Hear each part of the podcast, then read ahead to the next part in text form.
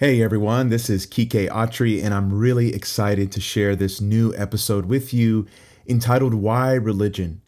And I get the unique privilege of interviewing Dan Koch, who hosts the podcast You Have Permission, which is probably one of my favorite podcasts that I listen to regularly. I can't recommend it enough. I've included the links to that podcast in the show notes if you're interested in listening, which you should he's a great guy. We had a lot of fun. And before I say a little bit more about him, let me just say that the episode starts with us sort of joking around and laughing.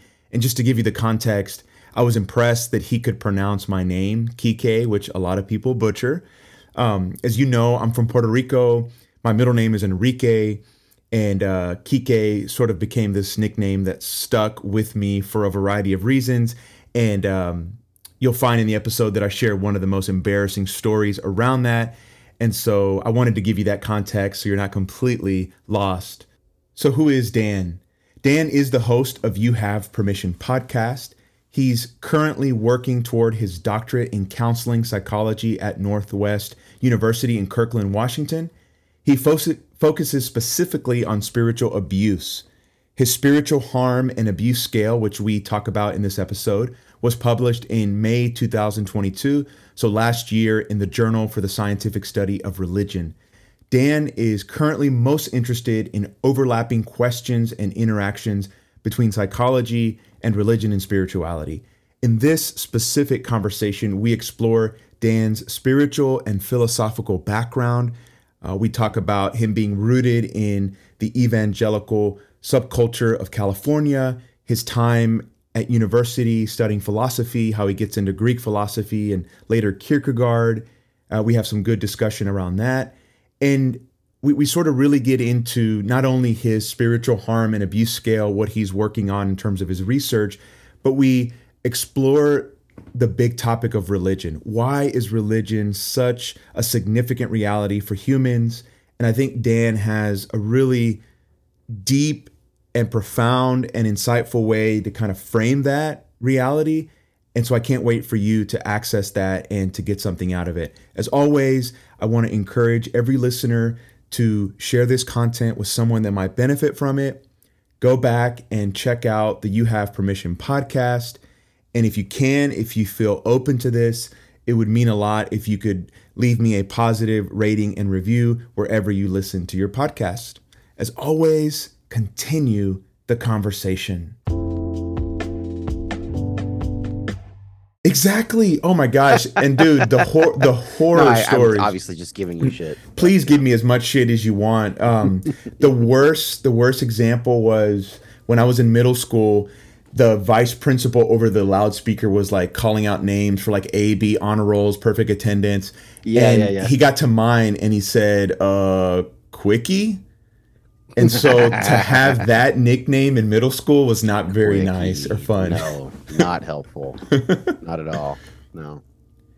Well, man, um, I'm just really grateful for the opportunity so last minute to connect with you and have this like yeah, very dude. chill conversation. Um, yeah. My, my only agenda is to just get to know you better and highlight your work and, and just ask you a couple questions that, that I think you'll enjoy. And, so, so Dan, maybe you could just start by just talking a little bit about who you are and uh, what you're up to in terms of your projects. I know that I have some listeners of my podcast that love your podcast. Shout out to Nate Dickerson, who's wanted me to have you mm-hmm. on forever, and I finally had yeah. the courage to ask you. Uh, but I know there's some people who you know won't know who you are, don't listen to the podcast, so maybe you could just kind of introduce yourself and what you're up to. Really quick, do you need to be recording on Zoom or do I need to be recording on my end? I have audio hijack. Wow, look at that. It just so goes. It just goes. Incredible. So I think I think okay. I think it's going. Yeah. Okay, great. Um, okay, sorry. I was distracted by that. Will you yeah, ask me that no worries. oh, sure. Yeah, no, I'll ask you the question. Um, would would you mind just maybe kind of introducing yourself and, yeah. and some of your projects just because there's going to be people that are listening that aren't familiar with you and, and what they you're up to. aren't familiar with me isn't that crazy you need to get a you need to get a new listenership man got it no, maybe you can uh, help me with that So, uh, my name's Dan Koch. I am about to turn 40. I grew up in the Bay Area of California. I grew up like a, a punk rock kind of kid in what I call California evangelicalism. So, definitely white evangelicalism of the American variety, but not of the Southern or Midwestern variety, where things can be a bit more strict and harsh and more fundamentalist leaning. I didn't really have that. I was spared most of that. My Okay. dad was a therapist growing up, so he Oh, really? kind of yeah, like he kind of understood that we needed more tools than just like reading Bible verses, and, you know, stuff like that. Do, you- So do I- do you know what have- school he was a part of, or I mean, was it like Christian counseling, or was he a part of any other kind of? era so he i mean he was a marriage family therapist that's Okay. mft that's the california Yeah. licensure and so he did you know regular psychotherapy i would say from talking with him definitely uh, kind of a cbt flavor you know the the phrases that he would always use are like self-talk Sure. you know talking with people about their self-talk and you know what i would call automatic thoughts Yeah. Yeah. my language and uh, they they did see a lot of christian clients they at the time when he when he was in like a group practice when i was a kid you know they they called it like i, I forget the name it was like hope counseling or something and Okay. it was you know everybody there was a practicing christian but they weren't doing biblical counseling Right. nouthetic counseling these kind of faux approaches uh, to to psychotherapy. So they were all couple doctors, couple masters level. My dad was a master's level. Got you. So so I did have, you know, I had a little bit of like uh balance in terms of not a not such a strict environment. Okay. Uh, yeah. So that's kind of my background and then uh, played in a rock band for 10 years called Sherwood. Um Are you guys on into a- Spotify? oh yeah. Okay, I'm Oh, gonna have yeah. to check that out. mm-hmm. And So you were a rock star. That's amazing, man. Nah, not a rock star. it was kind of the the like Vans Warp Tour, you know, two thousands like emo, peak emo kind of time. And then I became a commercial composer for about a decade, and and uh, I was always very interested in theology during those years. I was a philosophy major in undergrad, Oh, okay.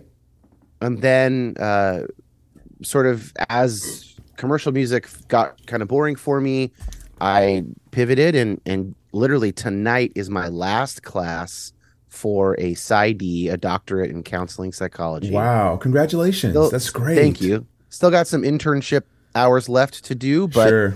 you know the the coursework is done and yeah so i i kind of focus on religious issues um but in my sort of internship clinical work i, I work with people of all ages and got some couples some kids some um elders you know kind of kind of the whole nine Sure. getting a getting a wide bit of uh wide bit of experience and then in my research so last year i had published uh the spiritual harm and abuse scale which i think we're talking about yeah, I would love to Today? to explore that Yeah. some more. Sure. At least a little bit. And so that's that's really that's a measure that gives basically uh, a clinician can give it to their client. It's free of charge. It's on my website. And there's some sort of normed scores. They're they're not normed on a representative sample but it, it can give some sort of a sense of kind of of these four types of potentially spiritually abusive experiences. What does your what did your client experience the most? And of these two types of sort of internal responses to that potential abuse what are they dealing with the most as well as some other what i call critical items just things you might want to know that you might want to ask questions about Sure. client Yeah. yeah i think that's that's a pretty good background right there Okay, no, that's wonderful. Um, and I want to ask more about all that, but before I do that, can you just speak a little bit more about being a podcaster? I mean, that's how I kind of first That's found right. out about you, and yes and- i host a podcast called you have permission which is Uh, a great podcast. Everyone should listen to Thank it. you. it's about four and a half years old.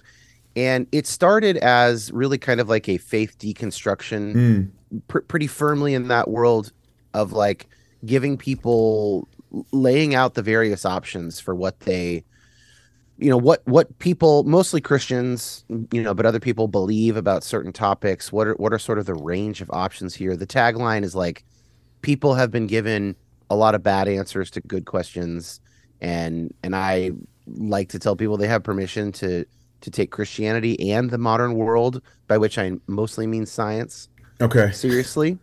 You know, so my and, and it's still that's still true. I would say it's a little less focused on like deconstruction as a topic or or set of topics. Obviously, a lot more psychology has come in over the years. Sure. I've been more interested in that, but it's still a show essentially about is there a way to be a Christian that takes science and other aspects of the modern world deadly seriously Mm. without kind of ham fisting the Christianity or ham fisting the science? Like, can you really do that? Um, and for me, that's usually psychological science. Yeah. Well, and Dan, you know, I, I could sit here and just like fangirl forever, but w- one of the Please don't. Okay. but w- w- one of the compliments I want to give you is I, I think it's such a winsome approach to matters of faith and psychology. I, I I won't get too much into my background, but but I, I I was a part of the church. I was even a minister, but but have left. I don't know where I stand. I don't identify as a Christian anymore. Not even sure Yeah. what I believe, but it is one of the podcasts that I still listen to that has a faith component. And, it- and it's one that I'll even recommend to certain clients that I see that are atheist or whatever, just because, like I said, it's so winsome and and just well done, and and you you never force anything, and and you have people on from various different perspectives, and you're not oppositional, which I think is so important nowadays. So Well, thank you for what you do. praise. I, I appreciate that. It is one of the values that I try and stick to. And I, actually, I've, I've been kind of thinking about it recently, and I don't think it's very popular in any of the sort of the various sort of corners of Christianity podcasting, be it the more kind of mainstream conservative stuff, which is the by far the lion's share Right. of you know podcast downloads in, in the Christian space, but even in the more progressive space where I live, it's pretty rare that that anybody interviews anybody else with whom they have substantive disagreement. Unless it's like a debate show, there are a Sure. handful of debate shows like Sure. unbelievable out of the UK.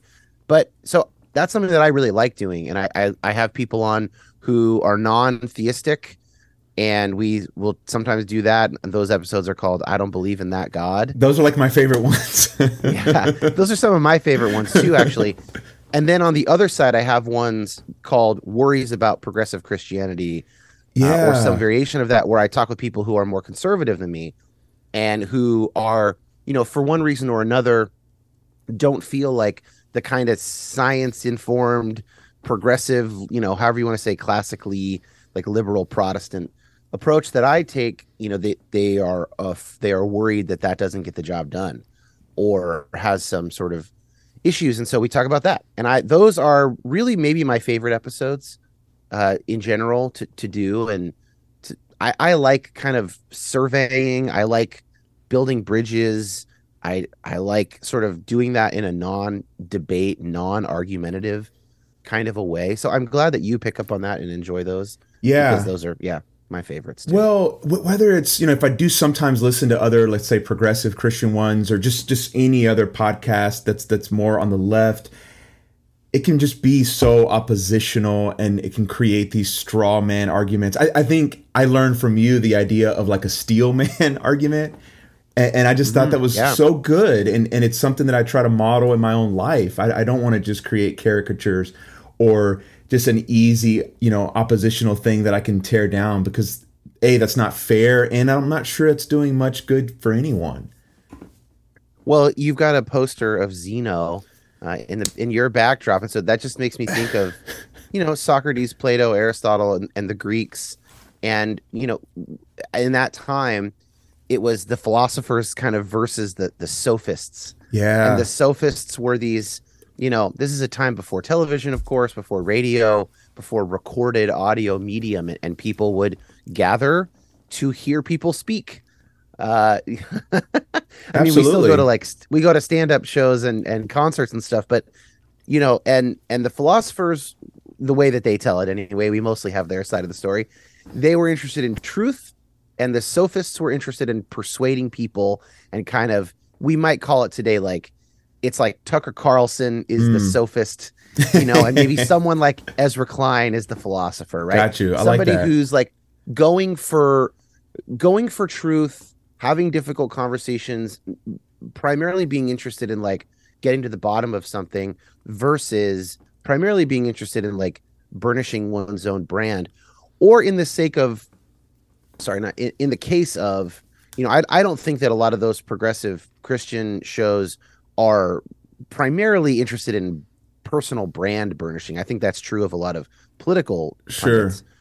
i think that what they are often doing is they're they are speaking um, out of a place of often deep pain and hurt which I obviously I get. I mean, I literally study one subtype of that hurt yes. and have experienced a lot of it myself. Hmm. Um, I'm I'm quite a few years removed from from the biggest sources of my own pain Okay. in that world, and what I try and do is be evidence based, research informed, and if I do that, then I and you know you could say I'm sure you could talk about this too with your own clients, like once you start working with clients, you do want some catharsis Yes. you want to process the pain, especially if you've been avoiding the pain, you must process it.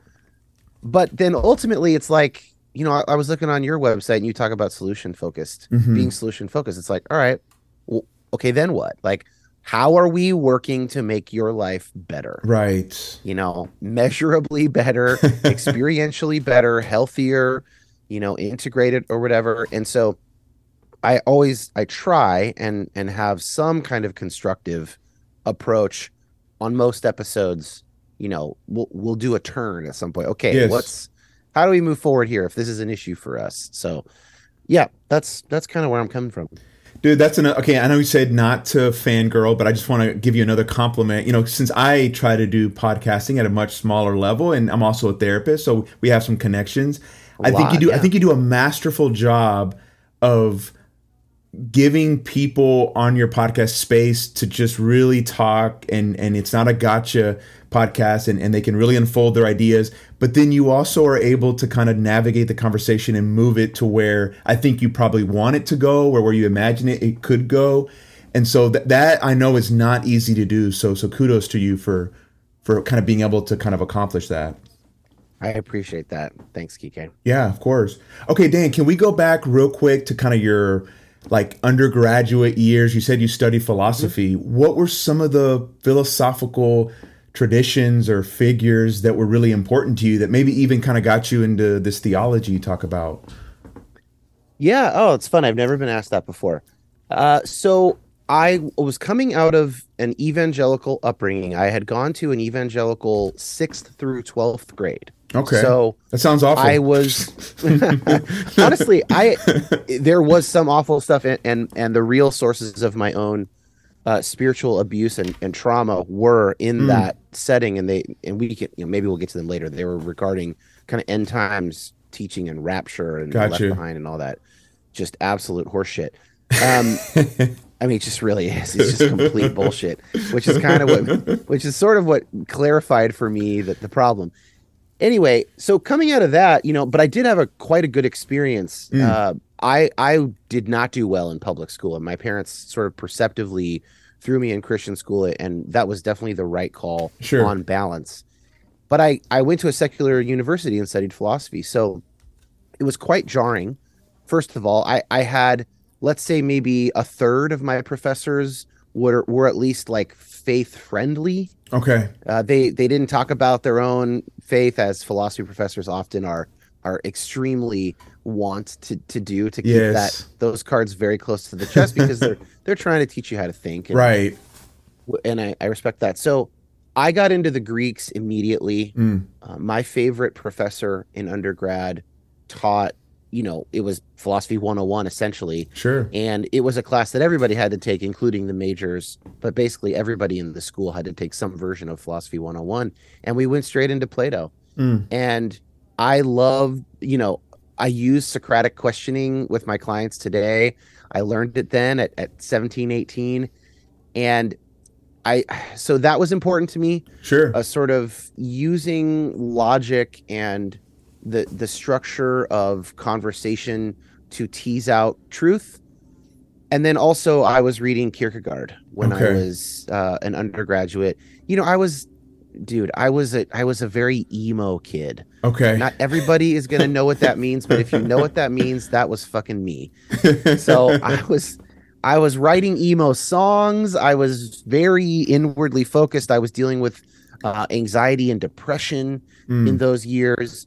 And Kierkegaard's journals that he wrote when he was in his 20s, Soren Kierkegaard, by the way, a grandfather of existentialism. I was gonna say he's one existential motherfucker. yeah, I mean, he's he. They they tend to think of him as kind of like the he's the precursor to what we generally think of as proper existentialism via Mm. Sartre and, and others. So he's in the uh, 1800s in in Copenhagen, and he's dealing with a, a society there in Denmark that has become it's officially Christian, but almost all the sort of spiritual life has been sucked out Mm. of that culture. And he's young. His journals are written when he's 20, and that's kind of before he he comes to his big, you know, critiques and understanding and his his usage of the Abraham sacrificing Isaac story and all the stuff that he comes to later. Sure. In his 20s, he's just fucking emo, dude. He is emo as shit and struggling with God and himself. And that was just really important for me uh, in my late teens, you know, around 20. So that was really kind of, and, and still, I would say Kierkegaard still is incredibly important to me. Probably the most important uh, image or idea of his is the idea that like a, a ship captain cannot pause the storm to figure out which way they will you know which course they'll set Mm. The storm continues to rage and they must make decisions as the storm goes. And that is our situation in life. There's no pausing it to sort of get all our bedrock figured out and then have these perfect first principles from which to act or choose or whatever.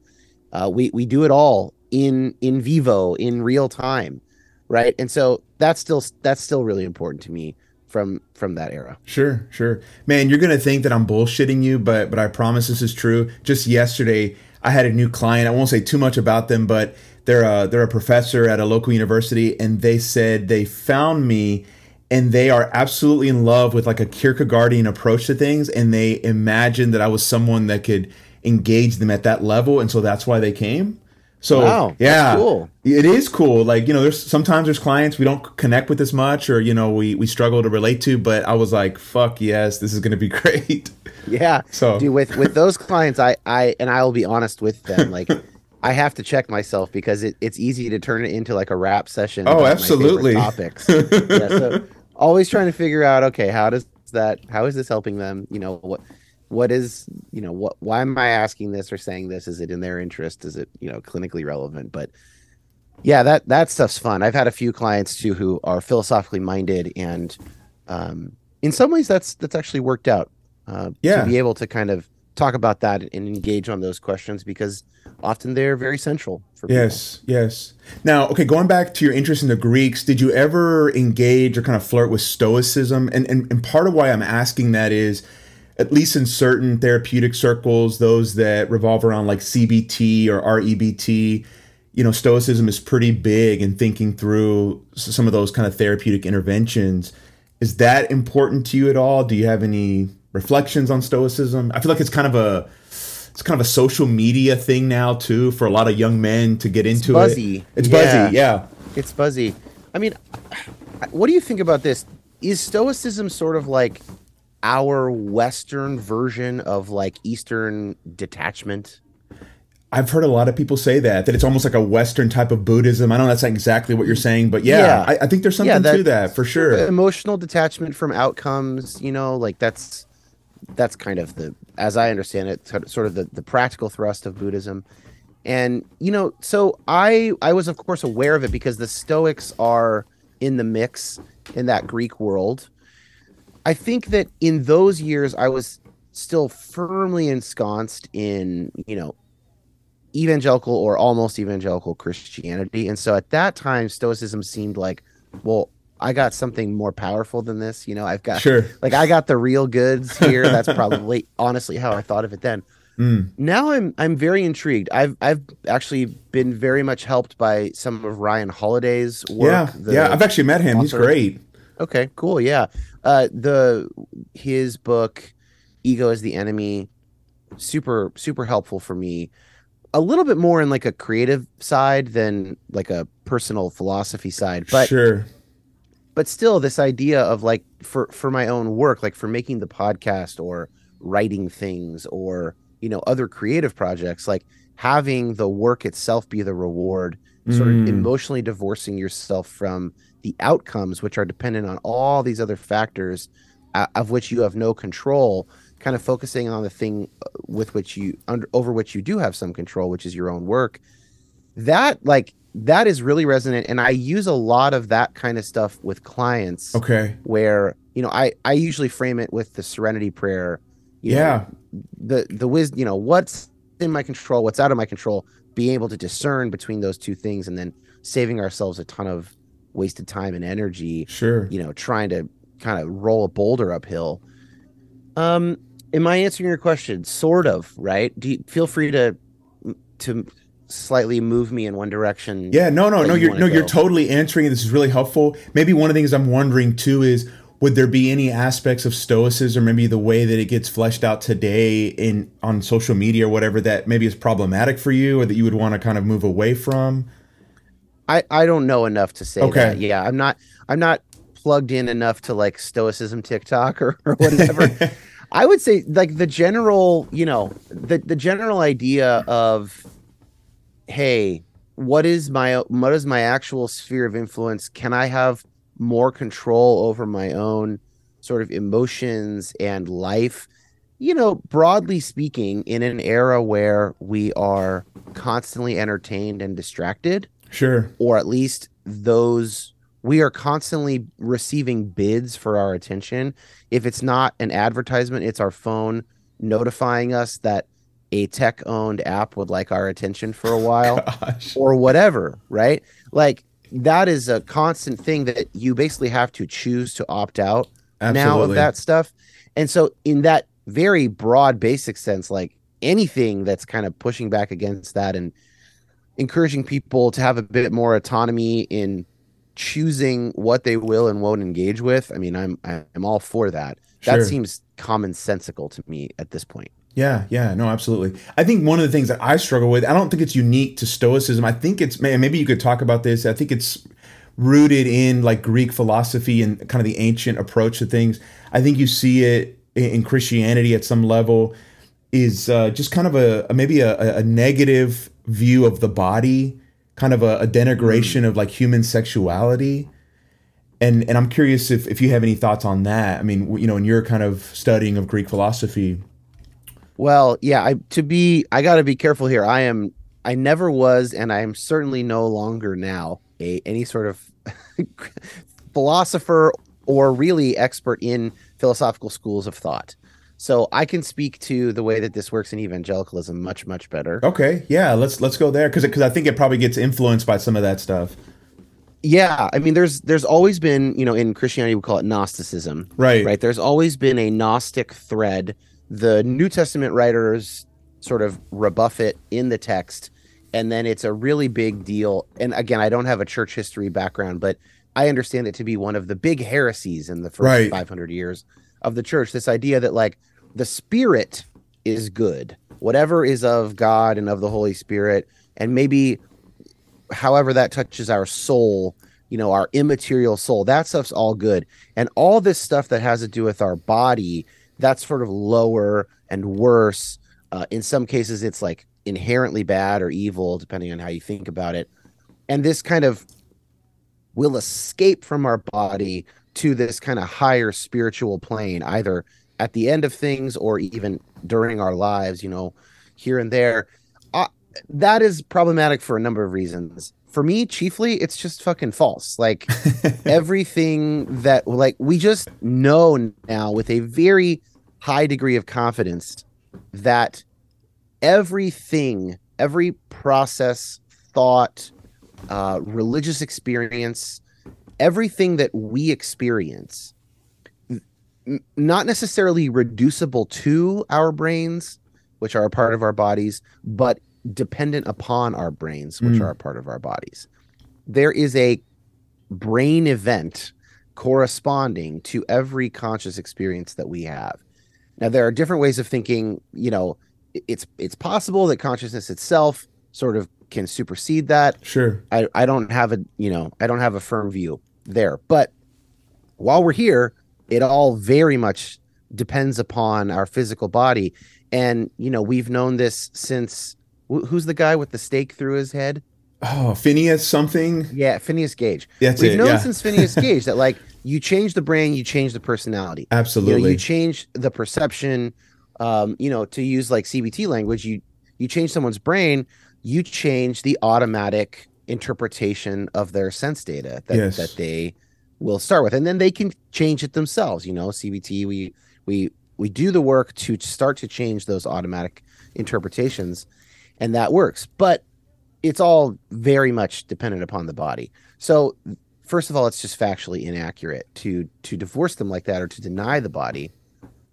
And then there's like all the sex stuff, you know, coming out of evangelicalism. Sex is bad. yeah, could you go there for a little bit? it. Yeah. Yeah, okay. So, you know, purity culture is a is, is a good term for sort of the like 80s, 90s into the aughts. You know, of course it still exists today in in some circles, but it was massively popular within evangelical Christianity during those years.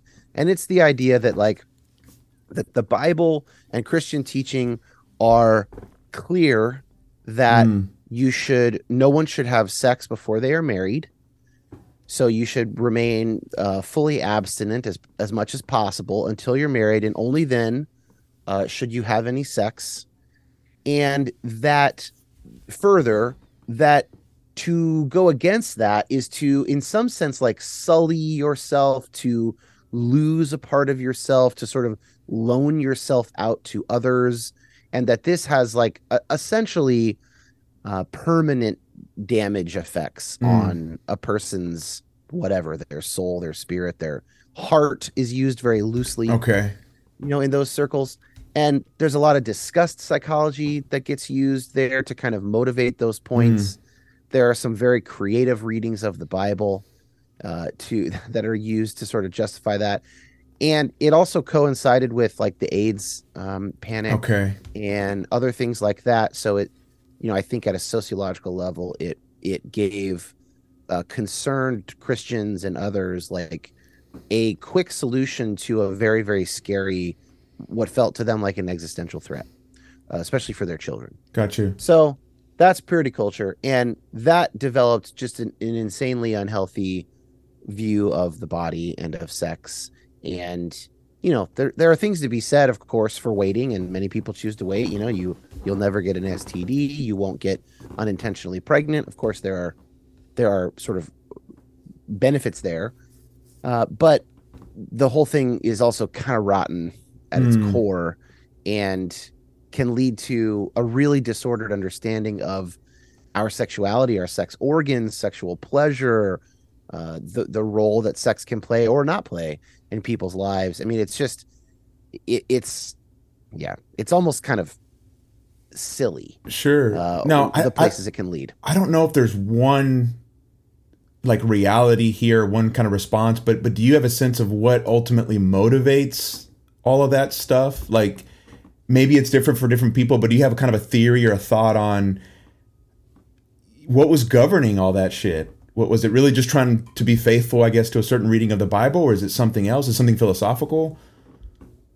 Well, I'll, I want to reject one common claim from my side, from the left, which is Okay. it's all about people trying to control other people's bodies. Got it. I think that that's part of it. Uh, I I don't think it's all reducible to that. And you know, for instance, you can say men want to control women's bodies in patriarchal patriarchal societies. That is absolutely true. They also seem to want to control men's bodies and Yeah, and oh, their right. own. Yeah, patriarchy like- is terrible for men too. It's bad for men too, and and you know to the extent that these men follow the rules, they are also denying themselves sexual pleasure. So I, 100%. I think that's a I do think that's a part of it, but I don't think it's reducible to that. okay. And speaking of patriarchy, I mean, this stuff is old, man. Like Yeah. most human societies over time have been thoroughly patriarchal and have been pretty conservative, we might say these days. Now, historians and other people will tell you there have always been exceptions to that. And and of course like ancient Greece is and ancient Rome are exceptions to that and had quite different you know sexual norms but but like even in ancient rome as i understand it and in sort of the world that saturated the new testament uh, sex was ultimately about power for most people about domination where you stand in in social standing and that's also fucked up Yeah. so even though they were more okay with gay sex than than you know we were in the 40s sure. they were also like well you would never let a slave penetrate you Mm, you know you would like you would not let a woman be on top or whatever that might not be a real one but sure. for instance like you know it's all about power and who and who's higher in the pecking order and that to me strikes me as really disgusting compared to mutual love and submission and and you know pleasure seeking uh, with a with a partner that seems way more beautiful and you know kind of like just just good yeah. so the the whatever the impulses are toward the kind of conservative sexual ethic that purity culture embodied, that's not new. Like that shit's been around at least since agriculture. I mean, I don't I don't know much about hunter gatherer sexual norms. I believe it was a bit more open and maybe some group parenting and stuff like that. You know, but like Fucking agriculture. yeah, fucking agriculture ruined everything. but it's why we're able to to be podcasters and do telehealth therapy. Yeah. go. Yeah. Yeah, or do therapy at all. Uh, so yeah, I mean that's. I think there's a lot of stuff, and and I I mentioned AIDS and kind of the the sort of sex. Uh, sexually transmitted disease panic of the 80s and 90s and and all that stuff um, sort of post sexual revolution panic on the right Sure. I'm sure that really uh, motivated it. And, you know, a lot of that is just parents wanting their kids to be safe Sure. and not knowing where to turn. And someone gives them uh, an idea and they go, oh, this is associated with Christianity. That seems reputable. I'm working 50 hours a week. I don't have a lot of time for this, but I'm worried about my teenager. Let's send him to youth group. Right. Let's send him to this. Let's send him to this conference or whatever. Like, how could this be bad? Mm. And they were wrong, but I could understand why they would have thought that that would be helpful. Yeah, yeah. Okay. So, okay, Dan, I, I want to throw out this one, like, uh, I don't know if it's maybe a spiritual, philosophical, like, concept that, that's really important to me. I think it comes from Ken Wilber, but people like Rob Bell and I think Richard Rohr talk a lot about it. Um, and and I'm, I'm going to throw it out, and then I want to ask a question about about you uh, personally, um, Yeah. if, if you're cool with that. So the idea is that a type of spiritual or psychological growth is about transcending, but also including, which I'm- I'm sure you've probably heard of. When it comes to your evangelical background, what would be maybe something that is still important to you or that you still try to kind of include in your like life project but maybe what's something that's really been either tossed out or transcended that you kind of reject you don't really like how do you think about those two things That's yeah, great question. I am familiar with that transcend and include uh, language. So I don't, and I don't, I don't know if I'm using it right. So let's just say something. i'm not sure i'm, I'm using it right either yeah, I, I don't. Yeah, but so something that I have moved beyond is the idea that the Bible is clear. Mm. This is called the the perspicuity of Scripture. perspicuity technical yeah term that like the bible is clear to anybody reading it in good faith that it will give them accurate knowledge about god and the world on a more on like a lighter version. It'll at least give them all the accurate knowledge they would need for salvation or something like that. And the the bible just is not it's not clear. Yeah to And use your phrase there- i think that's horseshit. There are passages of the Bible that are very clear, and then there are other passages that are also very clear that disagree with those earlier clear ones. exactly The Bible is not really a unified anything. It is a it is a collection of books written by different people at different times who share a, a common lineage, and I would even say a common project of trying to make sense of what they see as God's work in the world, initially through the nation of Israel, and then Mm. later through the life of Jesus of Nazareth and his followers, and and what they were up to after his crucifixion and, Sure. and their experience of his resurrection. So that's a shared project, but that doesn't mean that they all agree, and it doesn't mean that they're always right about everything. So that one I have transcended, I think. Okay. And you know, I have not I've not kept that piece. But something that I have included and kind of redefined is and, and it might be one of the better aspects of evangelicalism. There is this language used all the time called personal relationship with Jesus Christ. Sure. And that's the thing that everyone is after.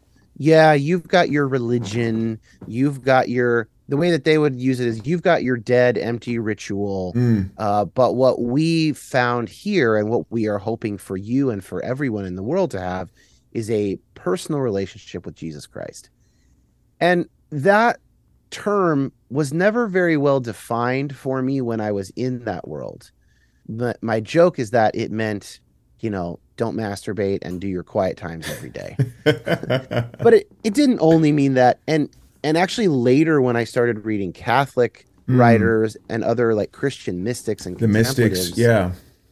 That's kind of when that language was able to sort of come alive for me in in, what i would call today just sort of like direct spiritual experience Okay.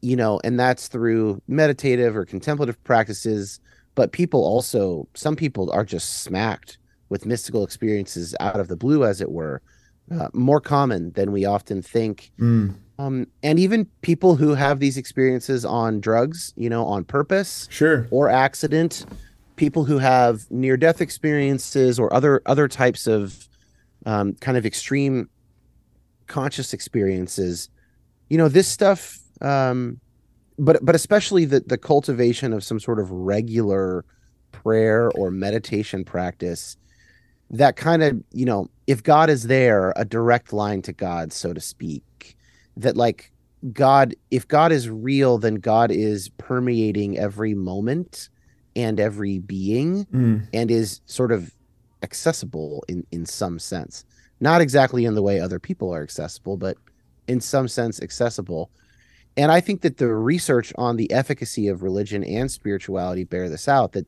that that's just like a really fucking powerful tool to Mm. have and it's been extremely powerful for me i don't think of it in exactly the same terms but i have kind of reclaimed that language of personal relationship um yeah I, I would never use those words now but i recognize that that is what some of those people in my orbit were getting at and some of the people that they liked reading like dallas willard Sure. or a little bit of thomas merton sneaking in here Yeah. and there um and i go oh huh i recognize that now in this kind of i hope more mature phase of my life and so that one i think i have included in, Okay. in a modified form Would you feel comfortable wearing the Jesus is my homeboy t-shirt?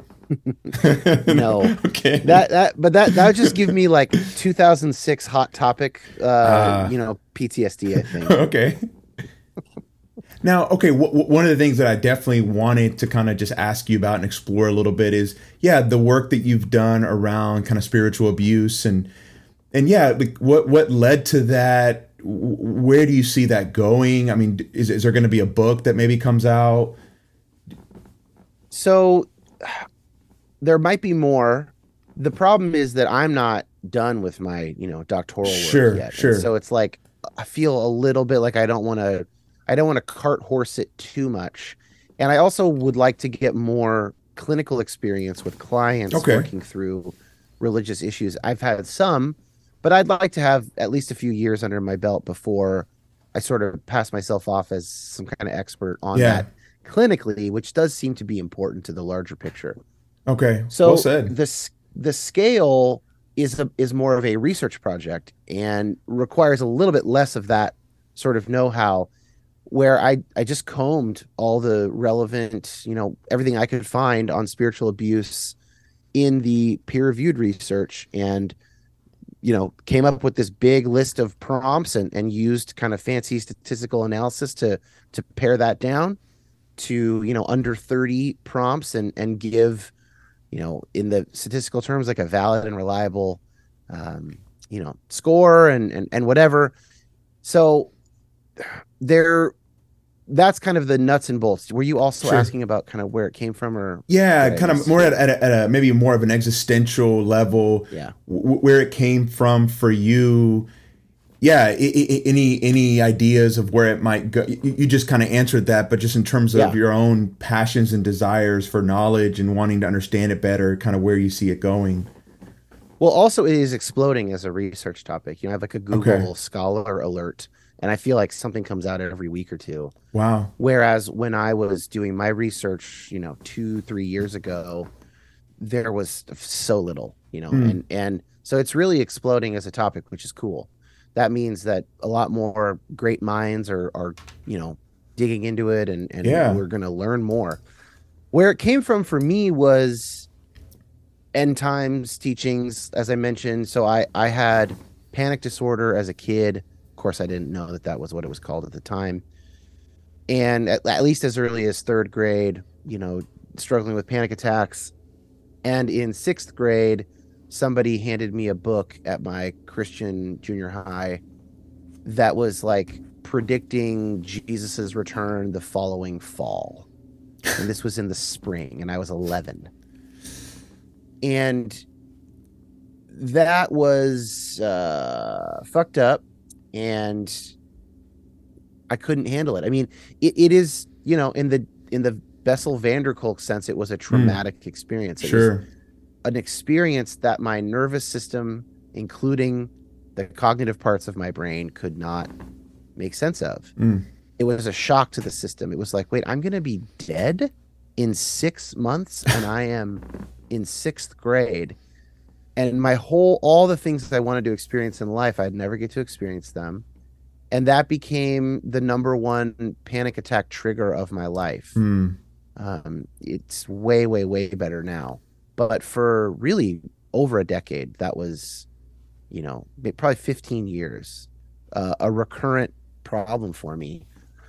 So when it was time to think about dissertation stuff, I looked into that. And as I was looking into that, I found that there was really just not much at all about spiritual abuse more broadly. And so that okay that just took precedent took precedence from a research perspective and my um, dissertation advisor was like i think you should develop a scale and Mm. i said that sounds scary she said eh, it's not that scary i've done it before I was like all right let's fucking go there And you go so yeah she helped me dr leihua edstrom she's the co-author on the paper and and she helped me sort of figure that stuff out but yeah it was it was a trip and actually really fun work and uh, I, i'm sure i will do some more okay some more research. Maybe in time That's where it came from Yeah. for me. Okay, awesome. stuff. Dude, that's super helpful. Thank you for answering that. Okay, so I know a question that I really wanted to ask you to get you to unpack. You say it all the time on your podcast. Probably my favorite thing you say. I use it all the time in therapy. This idea that that religion is like nuclear power, where on the one hand it has like the capacity to light up the world, to do a lot of good, but in the wrong hands or you know under certain circumstances it could literally blow the fuck out of everything and destroy everything and i just think that's exactly correct could you kind of unpack what you mean by that statement and maybe flesh it out a little bit Yeah. So religion, just by its very nature, it just gets at the deepest stuff. Mm, So we could like take it from a cognitive perspective. It asks the biggest existential questions. Who am I? Why are we here? Where is this going? Take it from a narrative perspective. What story am I a part of? How do I fit in the story? You know, identity. Where do I come from? Yeah, Who deepest values. people? Values, right? So, do I care for the poor or not? Should I be a Ayn Rand libertarian or should I be a Jesus of Nazareth, you know, upside down kingdom type Sure. of person, right? So it's values. It's social network and Mm. social connection. For people who are very involved in faith communities, it is usually other than their sometimes it includes their nuclear family and their extended family, but if not, it's their it's the rest of their family, right? And it's also a time of the week, you know, if we are regular attenders, where we spend time thinking about becoming the best version of ourselves. So Mm. back to values. But we don't just do that alone. We do it in an embedded community. We're all facing the same direction as each other, also all thinking about how to become the best versions of ourselves. Mm. If people have spiritual experience, that experience um, the way that the way that we experience spirituality as human beings is that it sort of takes place in our innermost core. You know, if you think about something like internal family systems theory, where like the self is sort of the captain of the ship, you know, or you want to talk about that in terms of executive function, Sure. right? Like that's the part of ourselves that does our faith, the part of us that is like persisting through time. Yeah. So it's got all these things into it. And then, you know, there are also issues with power and, you know, order in society and the way that that can be used uh, in bad faith by political actors and, you know, all that stuff, of course, too. But the reason that they use religion is because of, I think, because of this other deeper reality that it just is connected to the deepest parts of ourselves. Mm. And, and it's, it's and it's almost and like it's related to death, right? and it's related to death. One of the big those big existential questions. Right. What do we what how do we understand death? What happens after we die? Where did the people go that I loved who are now dead? Mm. Where will they go when they die? Will I be with the people I love after I die?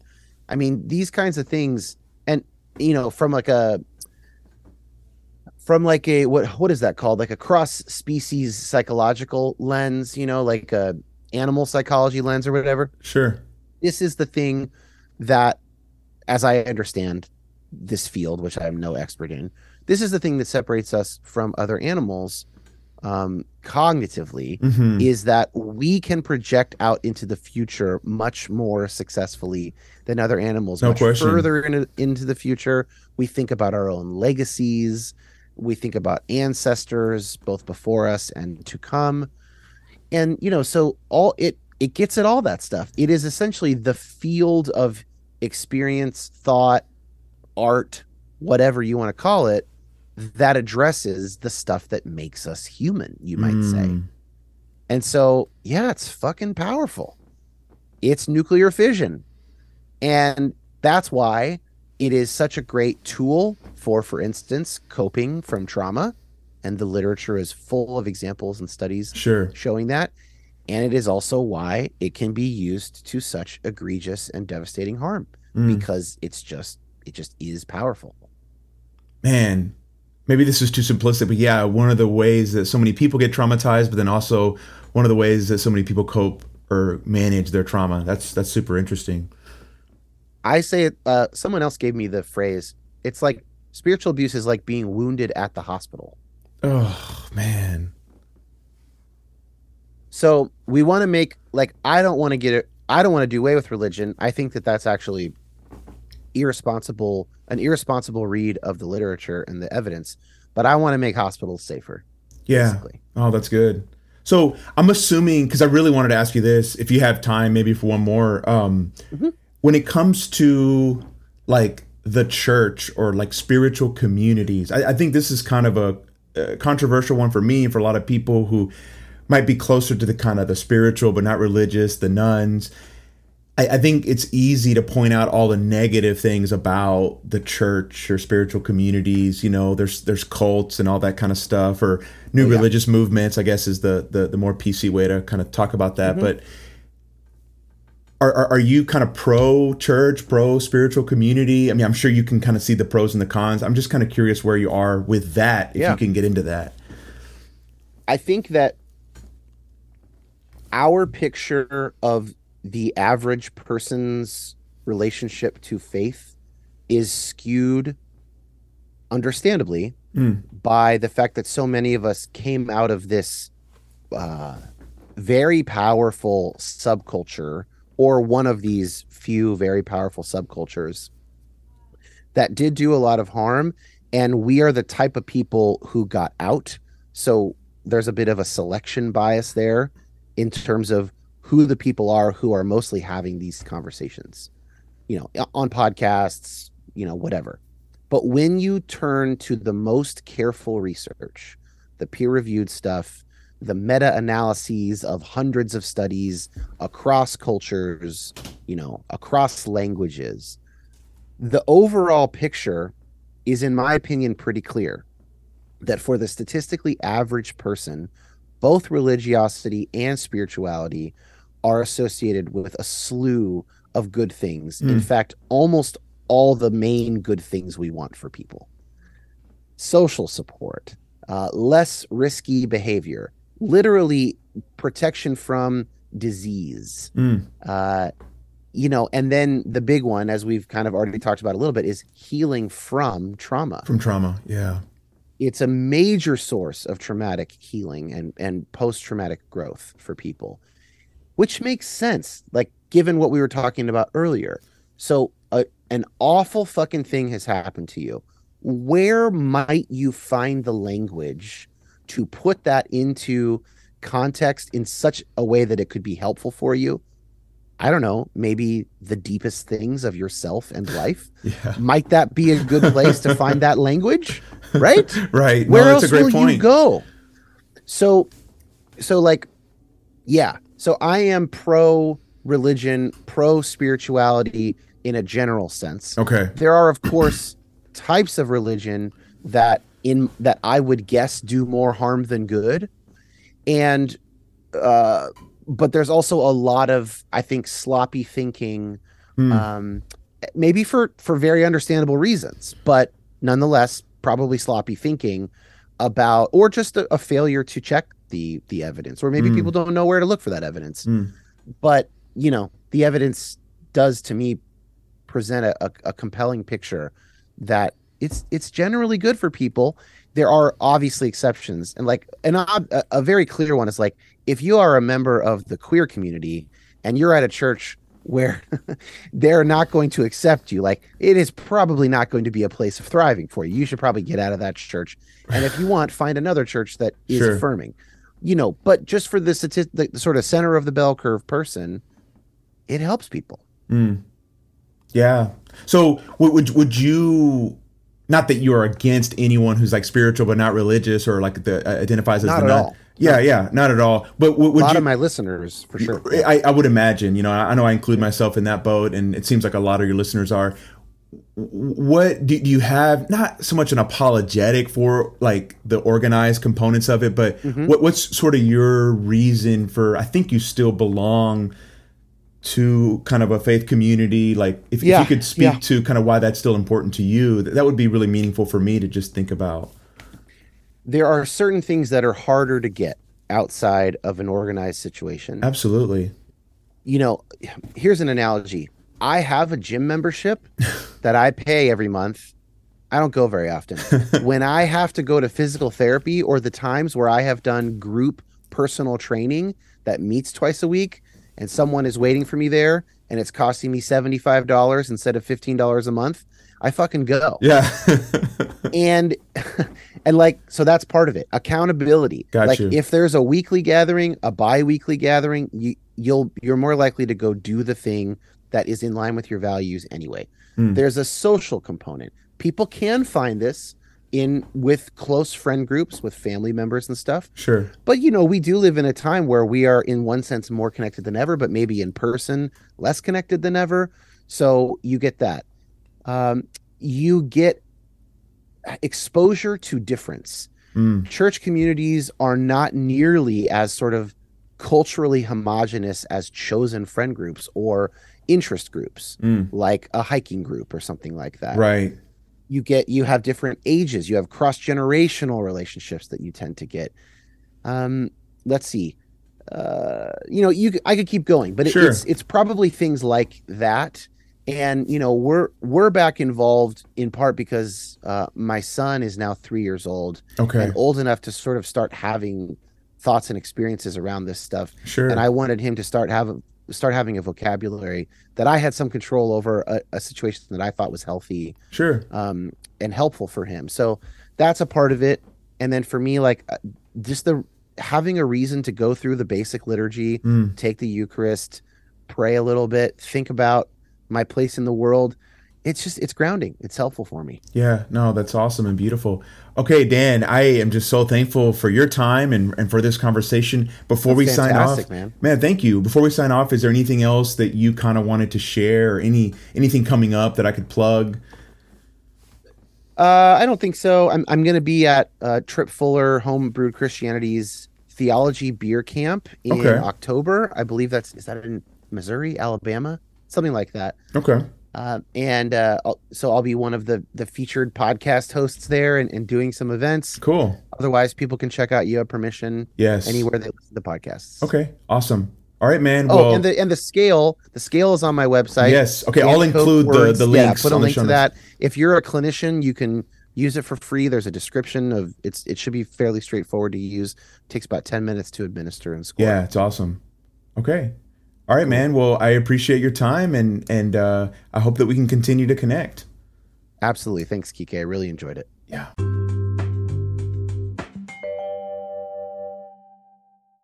Thank you for listening to the podcast. I hope that you were inspired and challenged by the conversation. I'd love to hear from you and I would love to connect. The best way to reach me is to go to my website. You can go to Q U I Q U E A U T R E Y. That's quiqueautrey.com. And there you'll find all my contact information. Or if you just Google my name, Quique Autrey, you'll find my Facebook, Twitter, or Instagram accounts, and you can reach out to me through those means. You can also check out the website of the practice that I work at, Katie Counseling for Men. That's katiecounselingformen.com, where I serve as the lead men's counselor, and you can reach out to me through that. If you're interested in being a guest on the podcast, or if you have any ideas on individuals that I could interview, please let me know. I'm always grateful to hear from my listeners. Uh, this wouldn't be possible without you. Thank you so much. And as always, continue the conversation.